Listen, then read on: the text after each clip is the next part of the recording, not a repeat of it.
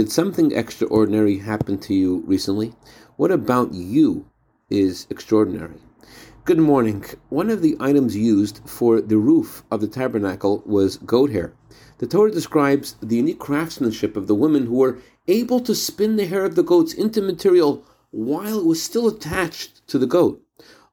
The women especially chose to spin the hair on the goats' backs in order to create a beautiful material for the tabernacle.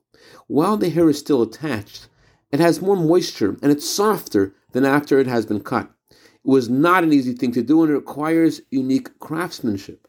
The women knew that if God has given them a unique talent, it must be for the sake of God. It must be about God's temple. There must be something in the temple that this talent can achieve. In a similar way, when looking into ourselves and at the various things that God has blessed us with, we need to think about how our gifts can uniquely satisfy God's purpose in creation. This doesn't only apply to the strength we have within.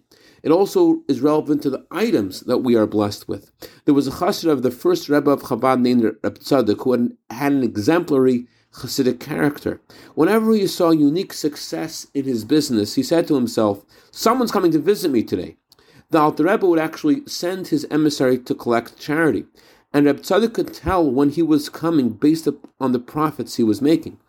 This is also connected with this upcoming Shabbat that blesses the month of Nisan. Nisan means extraordinary miracles. May God bless us all to go beyond our nature and with miraculous abundance that motivates extraordinary joy in our service of Hashem.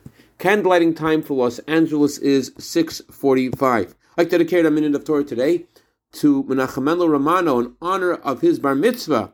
May he grow to be a chassid yerei Shamayim v'lamdan. Also dedicate this to Yitzchak and Eliza Gorevich in honor of their anniversary today. Many happy returns to this day. Have